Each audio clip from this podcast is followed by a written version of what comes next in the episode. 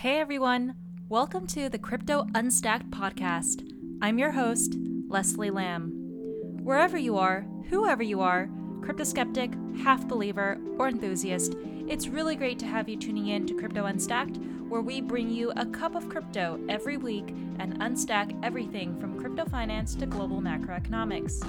This podcast assumes basic knowledge of crypto and aims to explore some more advanced topics about the crypto markets, such as trading strategies, lending, and derivatives. The Crypto Unstacked podcast is meant for informational purposes only and should not be considered as financial or investment advice.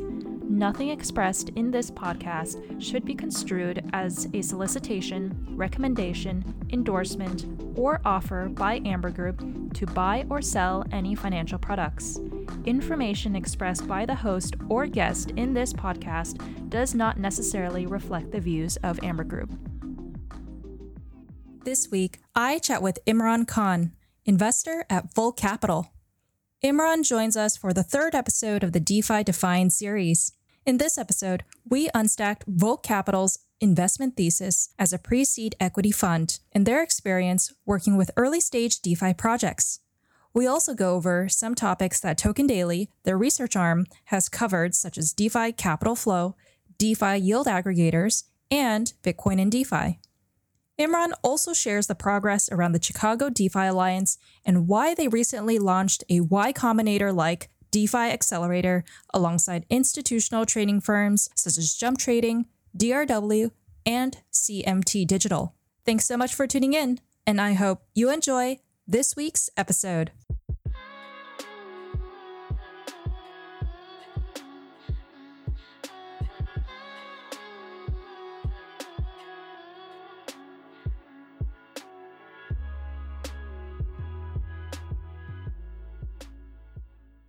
Hey, Imran, welcome to Crypto Unstacked. Thanks so much for joining me on the pod today. Happy to be here. Before we dive into our conversation about DeFi, we'd love to learn more about how you got your start as an entrepreneur and how that led you to become a crypto investor.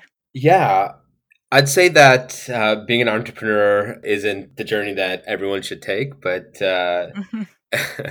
Uh, at a young age, I'd always loved doing things on my own, built my own first computer, ended up building computers for everyone around the block. And to the point where I've realized leading my own path is something I'd love to do. So throughout high school and college, I've started multiple minor startups, but ultimately my biggest foray into actually leading my own company and team was right after college where I started a business that was focused in the ad tech side of the business.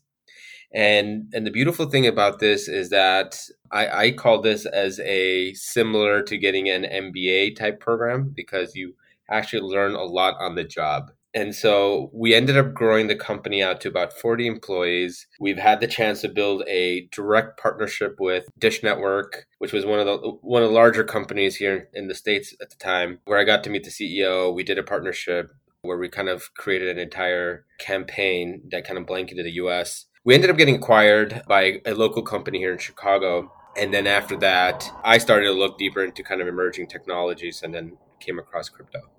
That's super interesting. So, ad tech was really your first foray, I guess, into the technology space. Is is that pretty accurate then? Yeah, it is and I'd say like one of the reasons why I gravitated towards like let's say Dish, even though it sounds like a very archaic company, is the fact that they were buying up satellite towers at the time to potentially launch their own cell phone provider. Uh, this was like 10 years ago and they still haven't done it yet. But yeah, uh, looking for emerging technologies has, has always been kind of like my way into getting into disruptive types of trends. Mm-hmm, mm-hmm. Yeah, being on the frontier yeah. is always very, very exciting, very experimental. But I guess, hey, yeah. if you're a risk adverse person, um, it's it's kind of right up your alley, right? Yeah. Uh, so so that's super cool. And how does your experience then as an entrepreneur working in the emerging technology space? kind of inform the judgments that you're making now as a full-time investor I, I do think like having entrepreneurship background will give two things to the investor that will help them out during these types of like paradigm shifts that we're all going through. One is understanding that the ecosystem will change very quickly. And when it does, you have to know as an investor where you think the trend is going to go. And that's number one. Number two is like betting on the team because the team uh, has to be uh, fluid. And you have to understand the entrepreneur you're betting on understands that the ecosystem could change pretty quickly and that you have to have a strong vision as you're leading a team into these types of very I, I wouldn't say difficult times but ever changing times. And so that's kind of what i see when i look at entrepreneurs is understanding one that they understand the insight in terms of the, the world that they're about to enter. And then number two is can you really kind of take the vision that you have in your head and really bring a crowd or bring a, a narrative around it where you can kind of lead the team to success yeah, now more than ever, crypto is showing that it's quite important to be a strategic investor and being a participant within the networks. I know that you guys are, are quite active as well via, I, I don't know if it's a subsidiary or if it's just like a separate arm of Volt Capital, but it's the Token Daily Labs, right? Where, where you're a validator on the Celo network. Could you talk a bit about that? Yeah, I, I do think that it's important as protocols are starting to become more active in the space where we're seeing a lot more entrepreneurs building up different ways to engage networks. And so like there's a few areas where we think as investors we like to participate in. One is obviously investing and leading companies, but two being active validators on these networks. Because ultimately, if you look three to five years down the line, when most of these protocols are self-governed. There's going to be different ways where we can provide value. So number one is being active validators. So that way we can continue to be close to what's happening to the protocol so that we can understand different trends. And so that's number one. Number two is we think investors rules are changing and it's changing to two different areas. One is becoming more passive and number two is becoming much more hands-on. I don't think you, you'll find much in the middle anymore because the ones in the middle are probably going to be commoditized through investment vehicles like DAOs, which is uh, something we've built a thesis around. We took the route of being much more hands on, which is creating TD labs. And in this way, we're able to continue to help bootstrap networks as they're going through the growth phase. And then number two is even operating mining farms. Uh, we have a partnership with a company called Monad Technologies where we run a bunch of FPGA units where we're mining both Handshake and Nervos. FPGA isn't too common these days, but is that the primary way to actually mine those two tokens that you mentioned? Um, I'd say it's not the most efficient way now because now there's ASICs for both, but it's the fastest way to mine. And what I mean by that is it typically takes six months to 12 months to get a an ASIC out to the market. And so in that time, you could actually just pick up an FPGA, reprogram it, and mine almost as efficient as an ASIC. It does take up more power, but it's much more quicker in the sense of turnaround time. Uh, I would say our thesis in this space as well is that FPGAs will eventually cannibalize GPUs that are running a network, but ASICs will always be ASICs. Why don't we dive right into Volt Capital? Um, as I understand, you guys are a venture fund making early stage bets, specifically in pre seed equity. What's your investment thesis? Yeah, um, I'd say it's probably very common to what most venture funds are operating crypto, which is there's you know kind of three areas. There's DeFi, there's infrastructure, and then there's retail. And retail meaning like anything that touches the end user. Uh, and you can think of things like Dharma, you know, front end wallets, exchanges, things like that. So those are three areas that we look at. But if I had to put my finger on why we're different, we're different in a few ways. One is we're very early, and and we're early to the point where there's entrepreneurs looking for just feedback on their white paper, or they're just getting feedback in the terms of how they should be thinking about their go-to-market strategy or their product. And why we think this is important is that our connection with entrepreneurs are in such a way that we aren't looking to pass a judgment right away. We're here to kind of offer feedback and help them grow as an entrepreneur until they find the right product or product market fit. Uh, and we think this relationship is important because uh, entrepreneurs need that support structure so that they can continue to grow and be eventually a leader in what they're building. So a lot of projects that we invest in are very early. Pre-seed seed is kind of like our area where we like to focus on. Mm-hmm. And uh, we found that to be pretty, pretty good for what we do. I'm happy to dive into any of the areas of investments if you'd like, but that's kind of where we see ourselves thrive. Right. So you're more positioned to invest in the infrastructure and product side and less so on the more liquid token side, then, right? That's correct. Okay. Is there a benefit to doing that? Because I know there are some funds out there that have a long term sort of traditional venture capital strategy, but they also run like a separate hedge fund as well to take advantage of all the volatility, especially when it comes to these more illiquid altcoins, if they feel like they can generate alpha that way. So, could you just share more about the inception of this approach to be long only? Yeah, I think that uh, tokens trading are all important parts of the crypto ecosystem. And what we thought about is after we kind of surveyed all the venture funds and funds that are out there, there's been less and less focus on making long term seed equity deals. And we thought that this is an important factor to still play in as we kind of shift from this like equity only world to a potential token only world there needs to be some staple funds that are out there that are actively focused on this area. Number two is if all of our theses are correct, which is, hey, protocols are great and they're going to continue to add value, but what's going to add more value is the types of services that are being built on top of these protocols.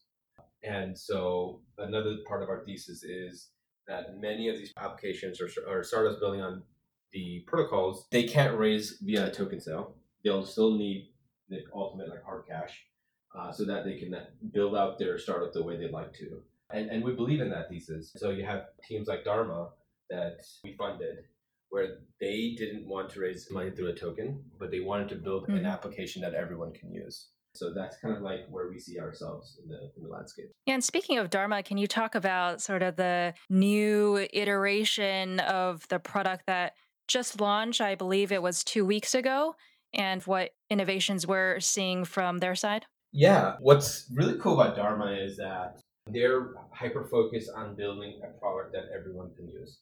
And that is what's lacking in crypto today. That's just generally, we don't see something that's being used widely. And I think that it should be a good area of our focus because that's how we're going to ultimately grow the entire pie. And so, Dharma, what they're building today is a lending product along with an exchange product. So the lending product is built on top of Compound, and so anyone can deposit uh, dollars using their bank account, and they earn interest right away.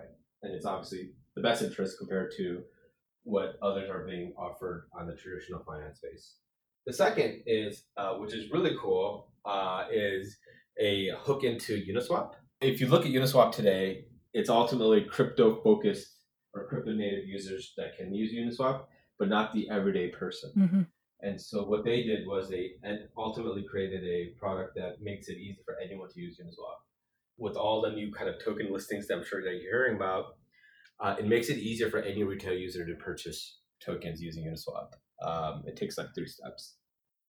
This is the third episode in our DeFi Defined series. And in our last episode with Andrew Kang, we chatted in depth about the evolution of incentivization mechanisms in DeFi. And, you know, I'd really like to continue that conversation with you and highlight one of the articles that your colleague Mohammed uh, from from Token Daily uh, wrote on the topic of you know analyzing whether this whole yield farming thing we're seeing now is really bringing in new users to DeFi, right? Because that's that's the question. We're seeing all this capital flow in, but where is it actually coming from? So can you just talk about some of the conclusions that you guys drew from the the high level research that you did? Yeah, um, I'd say that a lot of what's happening with the yield farm is a very interesting phenomena, and it's really taking some of the holes in the current crypto ecosystem and leveraging that in a way where people can earn yield and I don't know if you've read Chao's Chao Wang is one of my co-leads at the at the DeFi Alliance, but he recently wrote a thread regarding where yield actually comes from, and it's really from like uh, spot traders uh, as one. And so, for those that are investing or for those that are trading and losing money, a lot of what's happening from that layer of trading is ultimately seeping into kind of the yield and how people can earn yield. Ultimately, there's other ways as well, but that's kind of like the main driver into how yield is being generated. We think it's it's very interesting, and I think um, there's still going to be a lot of volatility in terms of the types of products that you can offer when it comes to being just based purely on yield. Um, number two is we think that's going to shrink over time uh, because ultimately uh, it's unsustainable to offer a yield of a thousand percent or 500 percent for a given period of time. Ultimately, what we're seeing now is a, a group. We call we internally call this uh, group uh, yield farmer or yield chasers, and essentially what's going to happen is these yield chasers, quote unquote, are going to just hop on from you know one protocol to the other, extract the yield, and find the next best opportunity. And so this is something we call the Groupon effect. And I don't know if you if you know about Groupon here in the states, but uh, Groupon was this kind of coupon only program where you buy at a discount and you get like free services at, at any retail location. What ultimately happened there, the demise there was that uh, over time, just retail stores were extracted. Uh, there was no real value in terms of customer retention, and the stores ended up either going out of business or losing a lot of money. So the core focus that we think about when we uh, think about assessing protocols and yield farming incentives is how are you retaining customers? How are you retaining clients? Uh, where you're able to get them active as part of your protocol. One way we found it to be very interesting is the, the YFI protocol uh, did something very interesting. Uh, they had this kind of huge launch where a lot of people, a lot of the community members made uh, a good amount of money.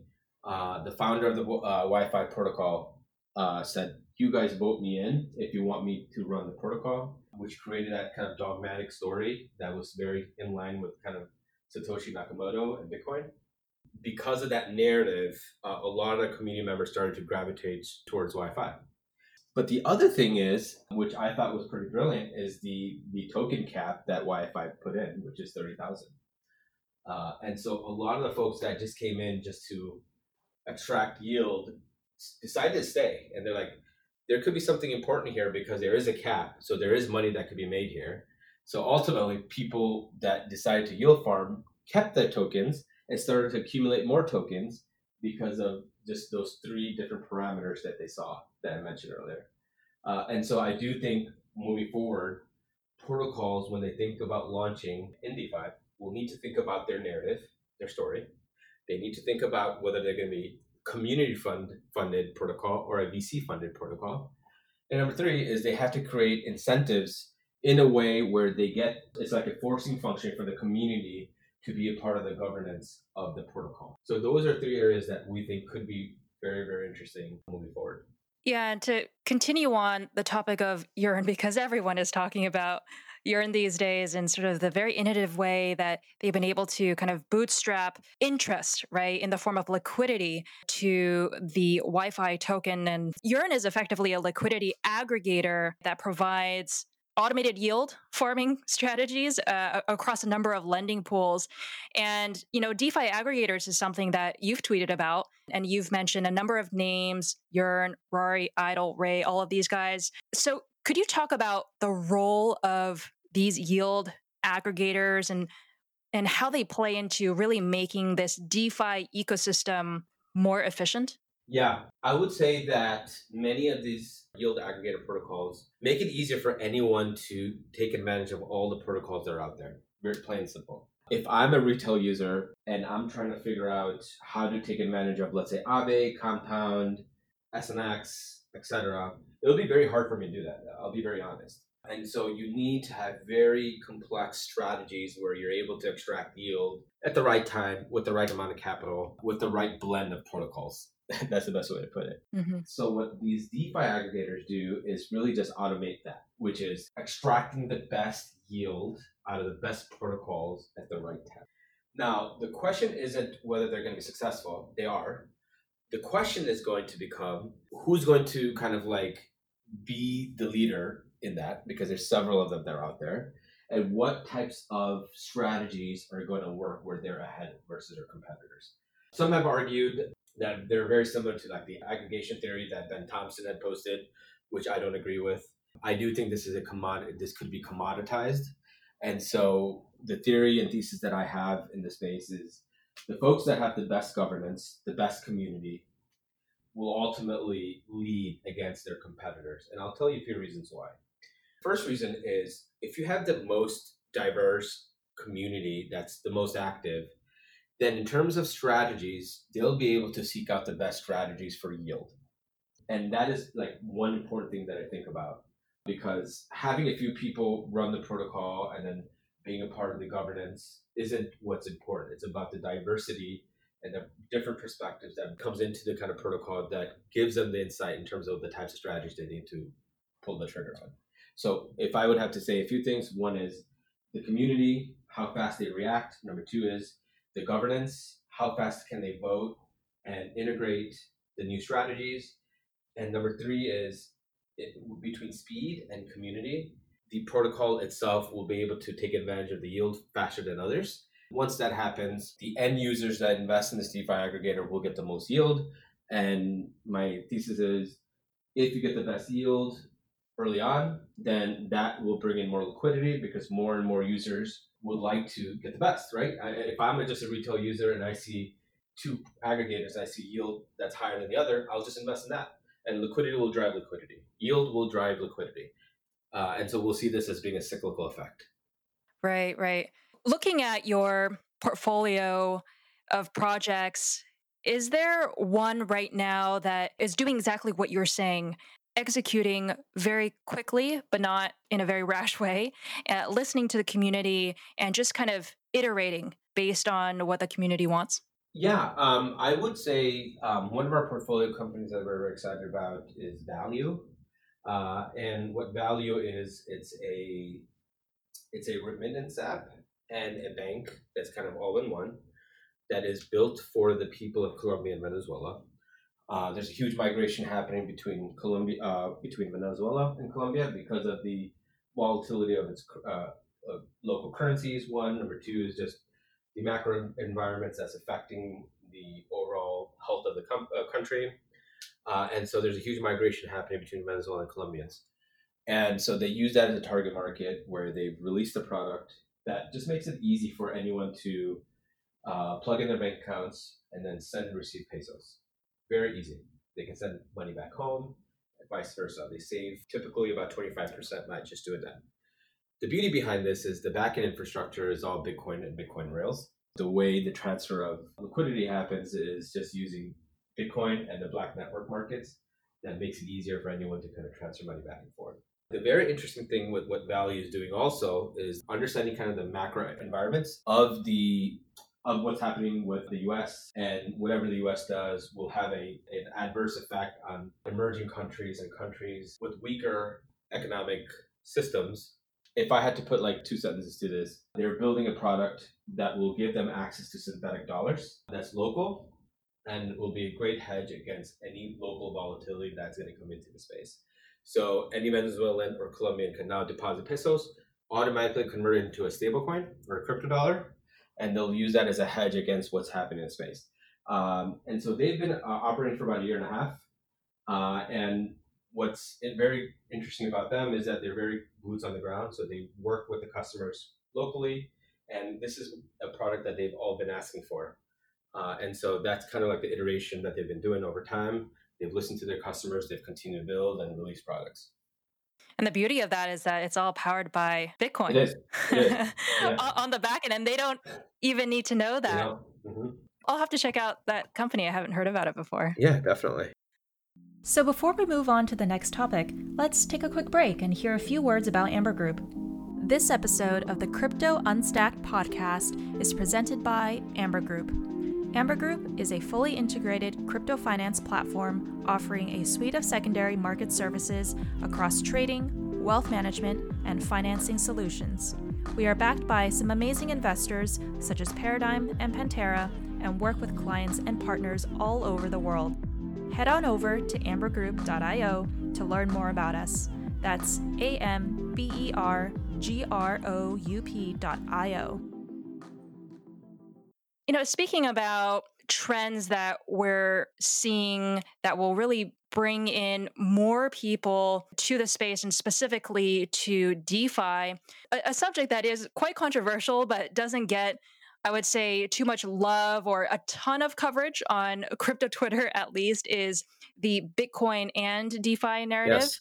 Um, and, and so the overarching question that a lot of people have is, you know, how do we get DeFi to tap into Bitcoin's liquidity, uh-huh. right? And you've tweeted that Bitcoin and DeFi will grow in lockstep. You know, you, you say that the macro changes will push Bitcoin's flywheel really aggressively, with DeFi being a sub flywheel. So, yeah, can you break that down? What do you mean by that?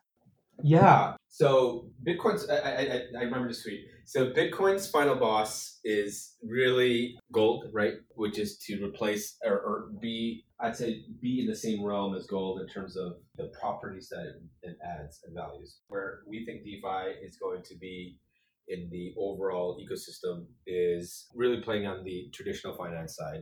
And the way it drives each other is many of the investors that are looking to first get into crypto will first start with understanding what Bitcoin is, how it is valued in terms of gold, and understand kind of some of the inherent properties it, it adds. And then they'll make the investment there. And, and as soon as they kind of understand gold and Bitcoin's narrative, they'll be very comfortable in holding you know large amounts of Bitcoin. Over time, after speaking with many institutions, uh, they start to get dive deeper into the space, and the other kind of narrative that's starting to stick is an alternative way to exchange and send money globally, which is stablecoins.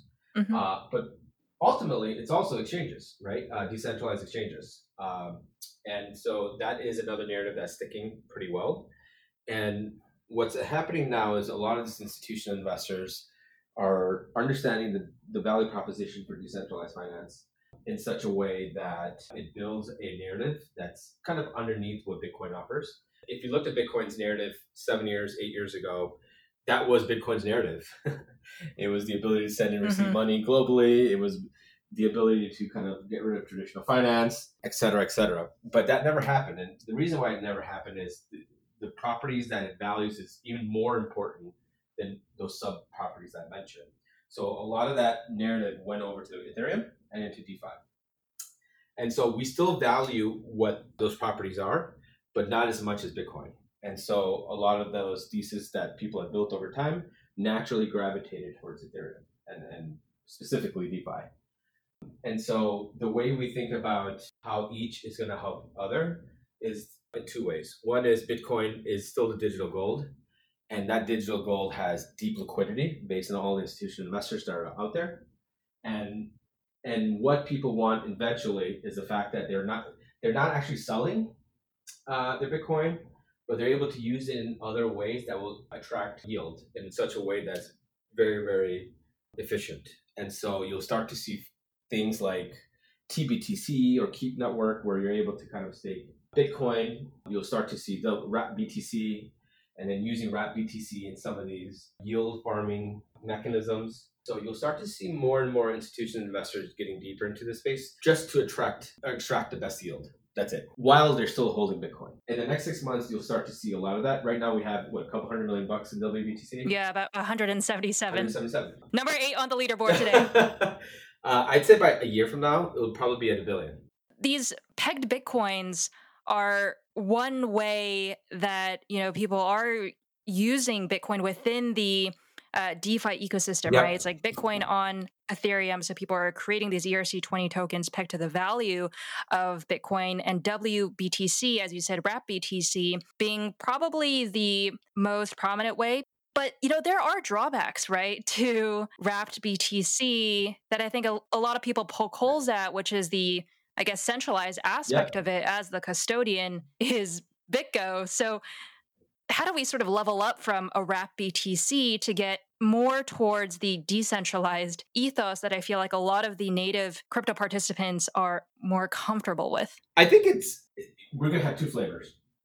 That's ultimately what we're going to see. I don't think like I love the decentralized properties that Keep Network offers for people to stake their Bitcoin.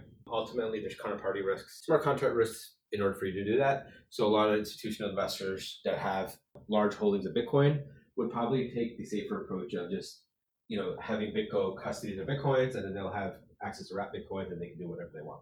I think over time, once the, you know, a lot of infrastructure becomes much more robust, there's more trust. Uh, I do think that will, uh, you know, bend over time, but I do think we're pretty long ways away from being in that world. Uh, mm-hmm. I'd say like maybe two, two to four years. But I mean, I'll be very honest. Like right now, I think the biggest thing we want is liquidity, and we're getting it. Um, now, the decentralized properties that we all want, which is kind of like a narrative for the future, it will happen over time, and I think it's just going to be gradual. But I think what's happening now, which is an interesting phenomenon, is the deep liquidity of Bitcoin offers is being pulled into Ethereum, which is pretty awesome. Do you think these pegged Bitcoins are really going to be the way forward? Or, you know, Mohammed's also written about other ways that Bitcoin can be used, uh, you know, leveraging cross chain swaps or sidechain solutions. Are, are those better approaches to bring in Bitcoin to the ecosystem? Yeah, I mean, there's many like novel solutions that are being built. There's cross-chain atomic swaps. We're starting to see some protocols uh, that are being built that would act as a transmission layer between different different blockchains uh, in terms of liquidity. But all of that is still being built, and we haven't seen anything that's efficient, fast, and secure, where transmission can happen quickly and easily between just different blockchains, or just doing cross-chain atomic swaps and so I think the safest bet right now is Wrap BTC. That's kind of like our training wheels. Um, mm-hmm. I do think uh, two, I'd say maybe a year, two years from now, we'll start to see some novel solutions around cross-chain atomic swaps, where it's efficient enough, fast enough, uh, that can be done in you know pretty seamlessly between different exchanges, different protocols. But ultimately, integration is the number one most important thing, and we haven't yet seen anything that's done in a very fast and efficient so wrapped BTC it wrapped is, BTC. at least for the foreseeable future. At least for the foreseeable future. That's the takeaway here. yeah. Great. So, Imran, now I want to pivot to talk about one of your other initiatives. Super exciting. It's called the Chicago DeFi Alliance. Could you give our listeners a brief background on what this is and why you and your team thought it was important to start this in the first place? Yeah. So I'm based out of Chicago. Chicago is home to about 65% of the world's market makers. Um, and so I've generally had a very good relationship with most of these like trading firms and market makers. And over time, we've realized like many of the startups that have been pinging or reaching out to me, we're reaching out to some of these larger market makers and we figured there was a kind of a broken system in place. So that was kind of one insight. The second insight is being in, in crypto for nine years, I've started to see a big trend in different emerging technologies. And there's like one or two critical areas where they need the most support on. So DeFi being one, where we saw one of the key areas that they need support on is obviously liquidity, not just liquidity from uh, just you know retail liquidity. We're talking about liquidity that's professionalized, that's able to help them bootstrap their protocol, and then really offer the right type of support structure so they can attract uh, institutional traders. And so DeFi was an emerging trend that we saw. And what we realized is like, could we create a platform, an open platform for any DeFi startup to come and engage with any of the market makers here in Chicago? And so what we ended up doing was chatting with Jump Trading, which is the largest futures trader globally, uh, DRW, and about 20 other market makers and trading firms. And we said, let's mm-hmm. just make it easy for startups and DeFi to reach out to us. So we put up a website, uh, an application, and uh, we made an announcement in March. And to our surprise, we've had over 200 applications come in from DeFi startups globally. And we realized that we may have hit a nerve uh, with, every, with, with every entrepreneur that's out there that really needs that support structure in place. So within two weeks, we ended up creating a full fledged program, and, we have like kind of three areas that we focus on within the program. But ultimately, it's a it's a mentorship process where any market maker or trading firm can come in and chat with some of the startups through a kind of like a structured process where they can mentor them, help them out with product feedback, and ultimately provide liquidity throughout the process. So our first cohort, which was 0x, DYDX, TokenSets, IDEX, Opyn, uh, Synthetix, and Kyber Network. They went through the program. Uh, we've had really good traction. We've had about seven market makers that actually provide liquidity. We had 11 trading firms that are actively trading, and we have about 20 uh, investment firms that are beginning proof of concepts to whether or not explore ways to provide liquidity, which we thought was really awesome. We've doubled down on this program and we made it, we actually launched yesterday our full fledged accelerator program. So you could think of this as uh, something very similar to Y Combinator, where the accelerator would invest in some of these projects and the invest in the accelerator accelerator is backed by Jump Trading, DRW, CMT Digital, uh, Volt alongside all the alliance members that are interested. And what we get out of this is really one uh, skin in the game to help these startups grow. And through the eight week process, they go through a very hands on, intensive program that gives them the ability to really understand the landscape in such a way that they're able to grow quickly and scale their products much more efficiently. Because right now, entrepreneurs are worried, they're battling three or four different battles.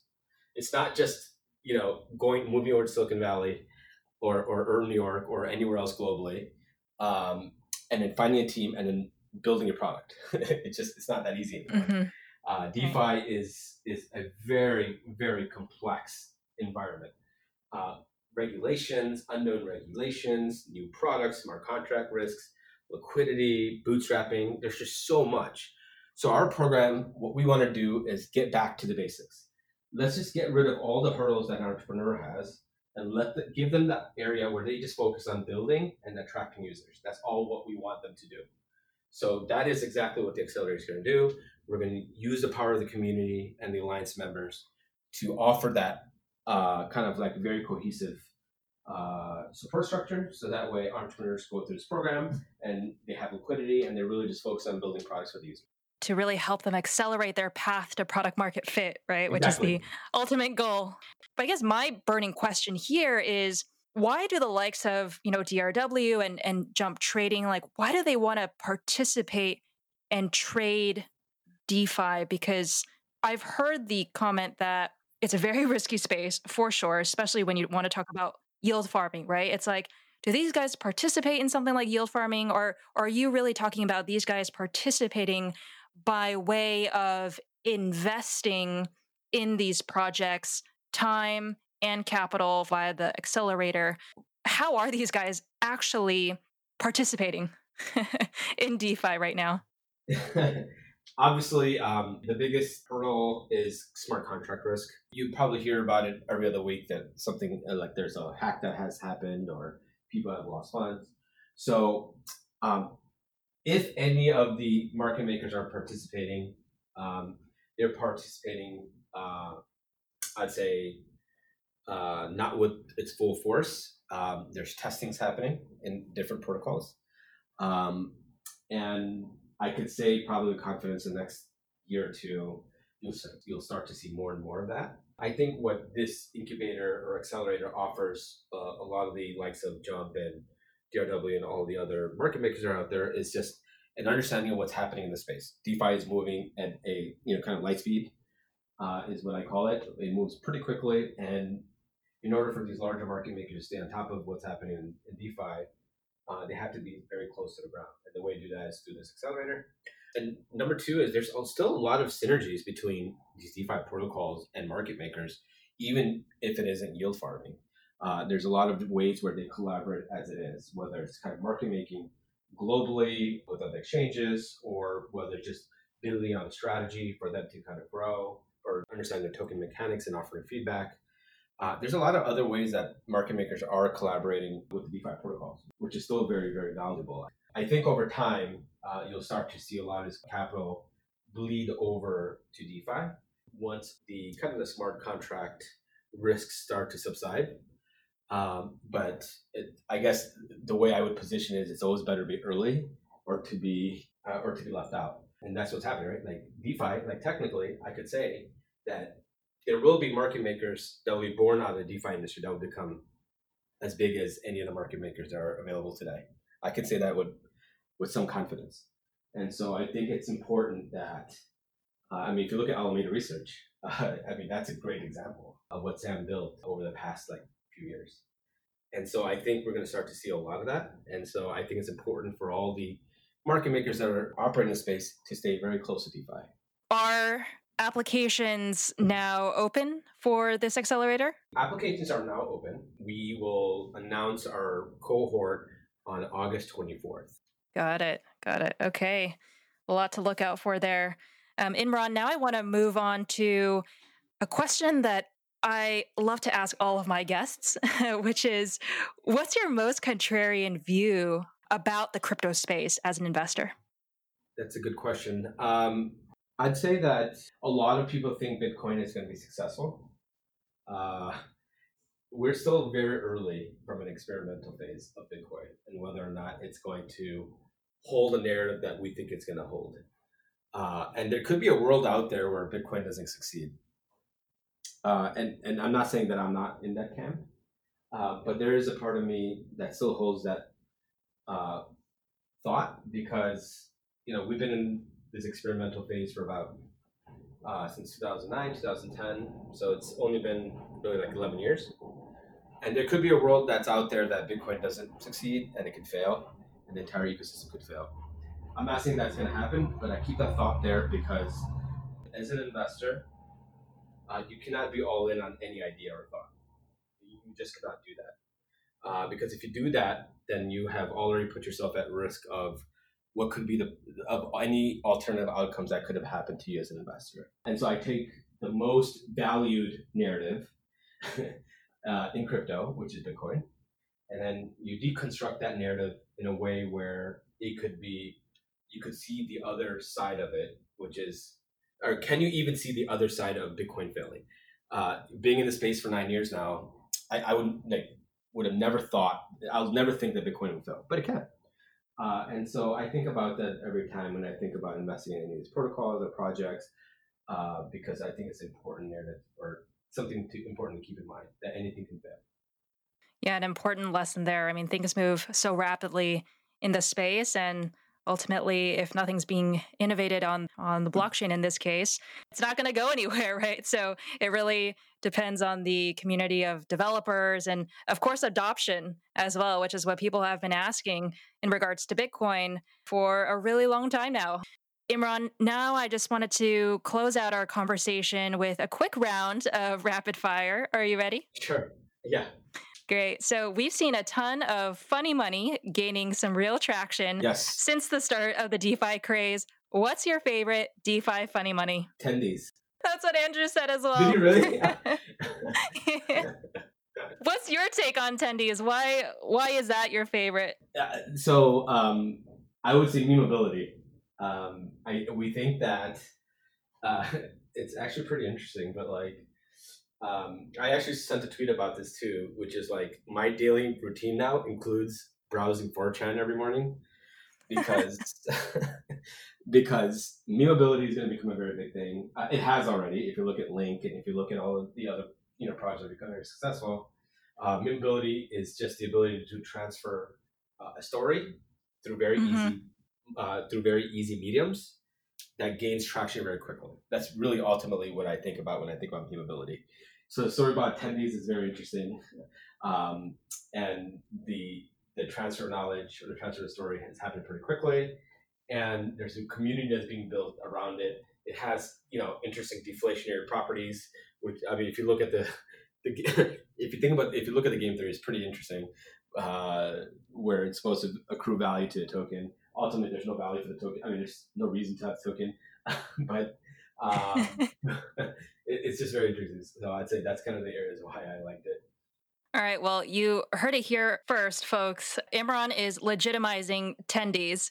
So no, I'm not. Put, your, put it on your blockfolio whenever they list it. no, just just kidding. Don't don't know, hold them to it. Um, second question you talked about this a bit earlier, but I'll just ask you this anyways, just in case. If you had to choose, would you be a Bitcoin maximalist or an Ethereum diehard? Ooh. Um, if your life depended on it. uh, I'd say, I mean, this bull cycle, Ethereum. Ethereum. All right. Ethereum. All right, makes sense. Most people, I imagine, would say Ethereum if they're in this DeFi series. So, yes. but yes. hey, I have yes. to ask anyways. yes.